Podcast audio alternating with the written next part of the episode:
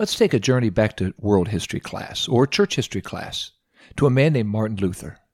Martin Luther was the first Protestant reformer. He was the founder of the Lutheran faith. And yet he is beloved by many more than just Lutherans. He was a controversial man. He was known as a man of great extremes. Before he became a reformer, Luther served as a monk, and he was known to attend confession sometimes for as long as six hours. It seems like his life was marked by periods of either anxiety and depression or exuberant energy and excitement. Two extremes. Some even theorize he might have suffered from bipolar disorder. Either way, some of his most historic moments were nailing his 95 Theses to the door of the Wittenberg Church and his refusal to recant his faith at the Diet of Worms. Some of his greatest theological works are The Bondage of the Will, The Babylonian Captivity of the Church, and his translation of the Bible from Hebrew and Greek into his language, which was German. One of Luther's lesser known contributions, though, is a song called A Mighty Fortress is Our God. One origin story for the song records that Luther and his cohort sang the hymn on the journey to their Diet of Worms in 1521. And at that meeting, Luther refused to recant his theological position. And in response, the Roman Catholic Church branded him a heretic and the Holy Roman Emperor put a price on his head. Thankfully, Luther had a supporter. He had an ally, Frederick III, who was a German prince, and he hid Luther away in one of the castles in Germany. This is another possible origin for the hymn. Perhaps in that castle, Luther had the idea that God is like a vast fortress in which he could hide. Perhaps even from Proverbs 18, the name of the Lord is a strong tower. The righteous runneth into it and is safe. Luther spent roughly a year there at that castle where he produced many more theological works, including the first New Testament in German. Luther was busy. The hymn was finally written down and set to music in 1529. The lyrics and me- melody were both provided by Luther. So, whatever its origin, the hymn was a source of strength for him. He wrote, A mighty fortress is our God, a bulwark never failing. Our helper, He amid the flood of mortal ills prevailing. When circumstances flood in, even those that are a death knell to us, God's presence is a safe place. Because of this, Luther found peace. He found courage that propelled him to accomplish amazing things. Protestants, particularly evangelicals, can trace their roots back to the faith of Martin Luther. We can remember his hymn and trust in the protection and the fortitude we are afforded by our God through our faith in Jesus. This faith granted Luther tremendous resilience, the ability to recover quickly from difficulties, like a spring moving back into place after bearing a heavy weight. Through placing our faith in Jesus, we too can become resilient in carrying out God's will for our lives. And I know you're excited, and so am I, to learn a lot more about that right after this. Welcome to God's Word for Life Lesson Companion Podcast, brought to you by Word Aflame Curriculum and the Pentecostal Publishing House. This podcast encourages adult disciples to think deeply about God's Word, further develop their personal relationship with Jesus Christ, and make a greater commitment to the purpose and plan of God for their lives. Let's dive into today's lesson and explore what it means to live out God's Word in our lives. Good day to you, God's Word for Life listeners. I hope you're enjoying a little warmer weather where you are. This is LJ Harry. I'm your host on this God's Word for Life companion podcast. And today's episode comes from the lesson dated March 13th, 2022, and it is entitled The Refuge of the Secret Place. We're going to draw from the 91st Psalm and the first verse of the 91st Psalm. So if you'd open up your hymnal that is within your Bible, which is the book of Psalms, we're going to take a look at Psalm 91, verse 1. And the psalmist wrote, He that dwelleth in the secret place of the Most High shall abide under the shadow of the Almighty. That is a beautiful psalm and promise. For some people, the book of Psalms is their favorite book in the Bible. It's poetry. And when you're reading it, it's very important to see what's being depicted, what was written, particularly when it pertains to God. And it's important to pay attention to three literary devices. Here we go. We've already been to World History class. Welcome to English class and English Comp and Lit. One of those is called personification. Another is anthropomorphism. You're welcome. And then zoomorphism. Don't worry, I'll explain. Personification is when human characteristics are used to create imagery for something that's not human, such as the trees clap their hands. well, trees don't have hands, but that's called personification. The idea, the concept is better understood. We understand it a little more. The next one, anthropomorphism, is when something that is not human, or, or maybe not fully human even, is described as behaving as it were. For example, you ever heard somebody say, listen to your heart? Well, that's anthropomorphic. Your heart doesn't speak, but we say it anyways. Finally, zoomorphism is when an animal's characteristics are used to describe an object, a person, or a deity. For example, God can hide us under his wings, and that's also in the 91st Psalm. So there you go personification, anthropomorphism, and zoomorphism. And the book of Psalms uses all three. In fact, it uses them often. Readers, we have to be aware of these concepts to appropriately appreciate the book of Psalms. For example, Psalm 91 1 says, He that dwelleth in the secret place of the Most High shall abide under the shadow of the Almighty. But wait just a minute, buckaroo. We know God is invisible from Colossians 1, from John 4. He doesn't cast a shadow. And you are right. So, what does that mean? Well, the idea readers should be attentive to, pay attention to, is hidden in this personified language. We should live our lives in a position of being under God. This part of the psalmist's life was hidden from others because it was a sacred place where the psalmist was restored and received hope. When we fully understand what the psalmist was saying and singing, this demonstrates the great need we have for a secret place in our lives where we too encounter God. Since reading Scripture requires knowledge and skill, much like reading poetry, what are some small practical things we can do to grow in our knowledge and skills in reading the Word of God? There were times the psalmist used buildings to personify God's protective qualities. Much of the 91st Psalm is spent assuring us that God will protect us from harm, uses words like refuge, fortress, habitation. These words aren't identical, but they're all places we might live. The idea is that God's dwelling is not just a place where we might go, but a place where we could actually live. God is compared to a hiding place or one who hides us. That's found in other Psalms, Psalm 17, 27, 32, 64, 68, 119. Hiding is associated with this desire to be protected, to be safe. You ever played a game of hide and seek and you want to be safe from it? And you find a place where they don't see you, can't find you. That's where we are safe. The psalmist made a point that it's good for us to seek God in those times of trouble and uncertainty. And just one scroll through your news feed will tell you these are times of trouble and uncertainty, and yet we can hide. In verse 4 of this self-same psalm, the author uses zoomorphism by giving God wings and showing how these wings symbolize shelter. The shelter a mother bird provides for her young. A mother bird will use her wings to shelter her chicks from the weather, from predators. Second, the name of God that is translated Almighty in the Hebrew is El Shaddai. One interpretation of El Shaddai is actually feminine. It is connected to the Hebrew word meaning breast. It embodies this nurturing and intimate relationship between a mother and her nursing child. It's a feminine image of God as a nurturer, as a mother bird. We find this all throughout the book of Psalms. God is our protector. He provides us physical, emotional safety for anyone who seeks protection. He is everything we need. Now, of course, as we remember from earlier, God is invisible. He, he is without gender. He is neither male nor female. Adam and Eve were gendered because both of them were made in the image of God equally. Adam was not a more precise expression of God's image, nor was Eve. God gave them gendered expressions because the traits of both genders are fully expressed by God. The whole image of God is demonstrated through the combined expression of men and women.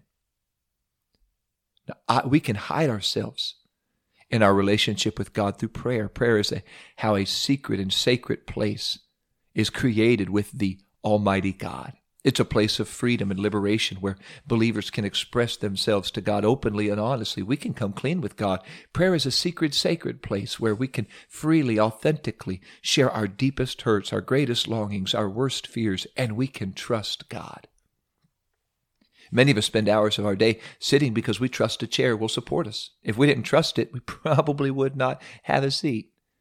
So, whatever we trust, is where we place ourselves. When we trust Jesus, we commit our lives to his care. This is more than just an intellectual assent of Jesus, but it's a committed position of confidence. He will be compassionate for us. God has pledged his compassion. He has pledged his righteousness to us through the life he offered up for us on the cross. He demonstrated that he would bring justice for sin, all the while extending mercy and love to sinners. What an awesome God we serve. Now, we determined earlier in Psalm 91 that the psalmist was speaking to a person seeking God's care and protection. In the last three verses of this psalm, this is God's response to that person who is seeking his protection. Because he hath set his love upon me, Therefore will I deliver him. I will set him on high because he hath known my name. He shall call upon me, and I will answer him. I will be with him in trouble. I will deliver him and honor him. With long life will I satisfy him and show him my salvation. That's beautiful. Not only did the psalmist describe how God protects, but also how God pledges himself to the protection and deliverance of those who trust in him. Many different times, many different ways, God has pledged his faithfulness to us, but never greater, more significant than when he came in flesh and gave his life for us. Now, when I mentioned about the chair holding us and us trusting the chair, we can understand that. But to hand our entire lives to an invisible God, that's just a little more abstract. The popular hymn, It Is Well With My Soul, was written by Horatio Spafford.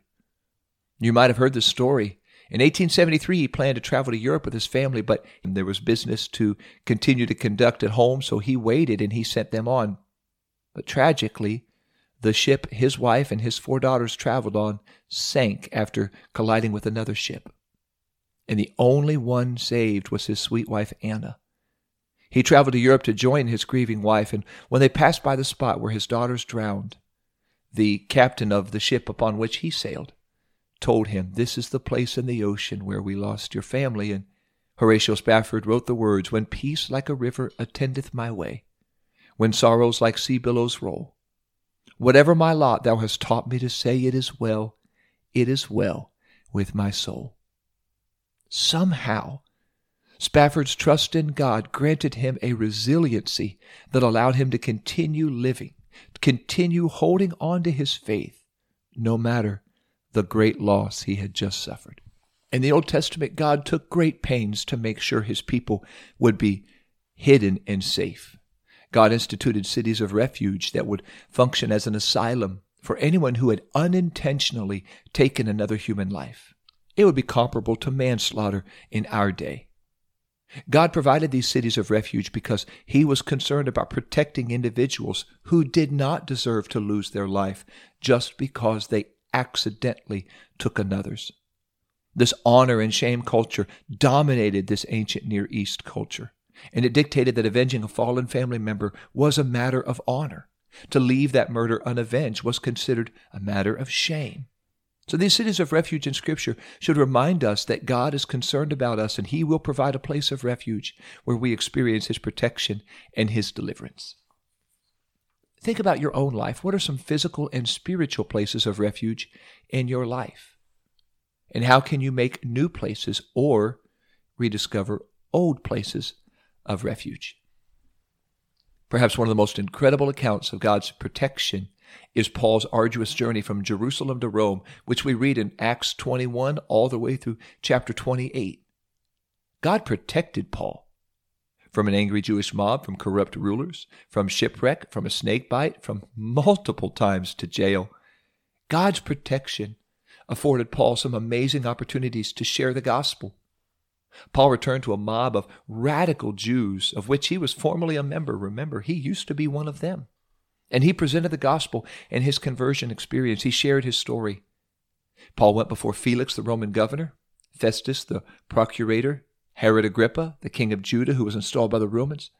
Paul shared his story, his testimony, and the gospel with each of these dignitaries, all the while God protected him from the Jews. But since Paul had appealed to the Roman Emperor Claudius Caesar, he was placed as a prisoner on a ship traveling to Rome. And after that ship was shipwrecked, and God miraculously protected Paul on the island of Crete, he finally arrived in Rome. And there he was placed on house arrest for two years. Welcome to Rome, Paul. And during this time, he was able to share the gospel with a great number of Romans, including soldiers. And at this point in the story, the book of Acts ends. But tradition indicates Paul was cleared by Claudius Caesar and may have even traveled from Rome to share the gospel in Spain, which he stated in Romans 15 was his intention after he visited the church in Rome.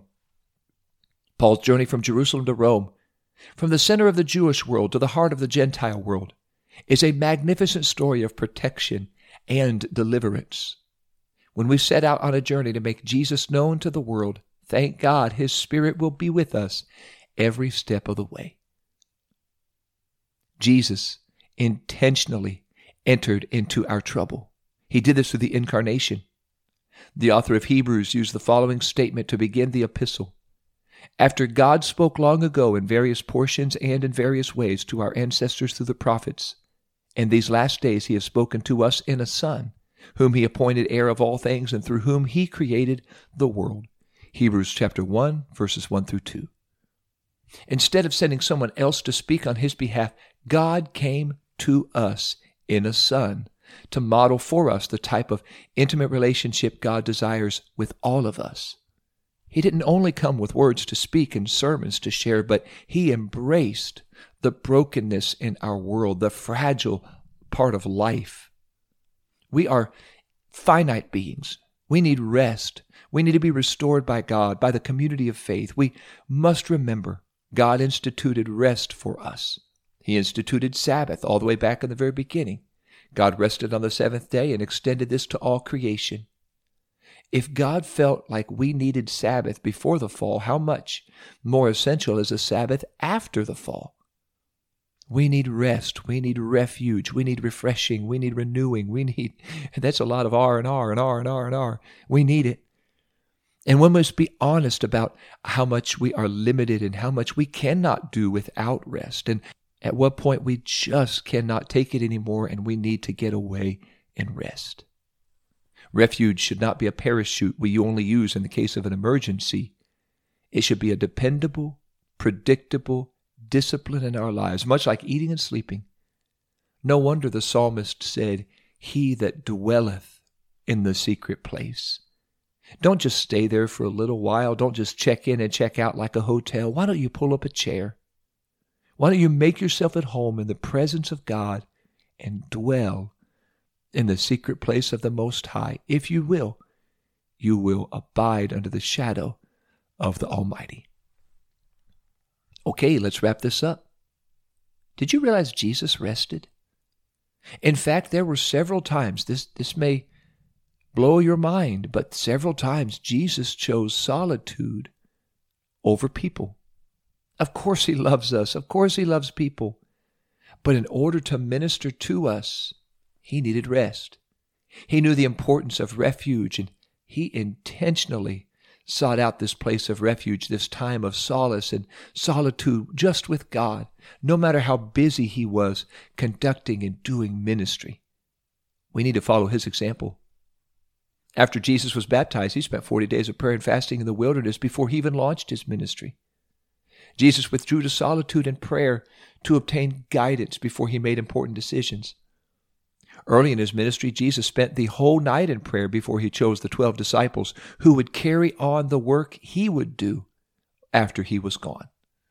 Jesus sought solitary moments in prayer after strenuous, stressful days of ministry, and he instructed his disciples to do the same. You'll find that in Mark chapter 6. And when Jesus heard of John the Baptist's death, he sought solitude during this time of grieving. Just hours before he was arrested, Jesus t- sought a time of solitary prayer with his disciples, who all went to sleep. But in a time of distress, Jesus sought a place of refuge. And finally, Luke offered this editorial comment concerning Jesus' ministry. Luke wrote, But so much the more went there a fame abroad of him, and great multitudes came together to hear and to be healed by him of their infirmities. And he withdrew himself into the wilderness and prayed. Luke 5, verses 15 through 16. The demand for Jesus grew, his popularity grew, his fame grew, but Jesus made a habit to frequently find a solitary refuge where he could pray. If anybody was too busy to pray, it would have been Jesus. And yet he had a persistent, regular pattern of prayer, seeking God. It is key to remember nobody accidentally prays daily. We only pray daily, intentionally. Jesus had a great need for prayer. Certainly we do too. Our prayer changes our view of the world. When we continue to pray, what we thought was most important may become less, and what we believe was most insignificant may become a great burden for us to bear. And ultimately, prayer brings about the same resolve in us that was expressed by John the Baptist Jesus must increase, I must decrease. Through prayer, our consciousness of God improves. How we see the world shifts radically. And when this happens, take heart. We have just begun to see the world not as we would have it, but as God sees it. And with this new vision of the world, we are ready. We are prepared to walk into our world as followers of Jesus Christ. Let's take some time right now and pray. If you're with a lot of people, maybe you can slip away for a moment and have a prayer. And let's take some time and ask God to help us to seek His refuge, to seek His presence, His face, and to make His presence our home. Lord, I love you. He that dwelleth in the secret place of the Most High shall abide under the shadow of the Almighty. Let your presence be our home.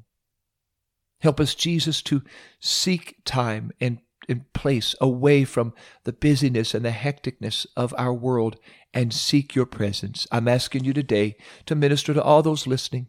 May we find rest and refuge in your presence, in your secret place. May we dwell there. May we live there. May we make your presence our home. For those who are running, may they find protection from the world in your presence. For those who are, are battling, God, may they find protection from the world and from the wounds of this world. May they find it in your presence. Help us, Lord. Give us a peace and a calm that only comes from you. I ask you to do this. I praise you for it. I thank you for it. In the precious name of the Lord Jesus Christ. Amen. Hey, thanks so much, God's Word for Life listeners. Be sure to click subscribe. You'll never miss an episode. Be sure to click share. Nobody else has to miss an episode. Let them know about God's Word for Life. Great resources abound. They dwell at PentecostalPublishing.com. You can find some excellent Bibles, Bible studies. You can find some great books, inspirational books, devotions, all kinds of wonderful resources there. God's Word for Life resources as well, all at PentecostalPublishing.com. And we continue with our series on our hiding place next week, dated March 20th, 2022, and it is entitled Greatly to be Praised. And we're going to learn how worship and praise is a hiding place for us. I'm looking forward to sharing that with you next week, and always look forward to learning and living out God's Word for life. Thank you for listening to God's Word for Life Lesson Companion Podcast where together we explore what it means to live out God's Word in our lives. If you haven't yet, make sure to subscribe to this podcast. And if you are looking for other Bible study tools and resources to encourage you in your walk with God, visit us today at PentecostalPublishing.com.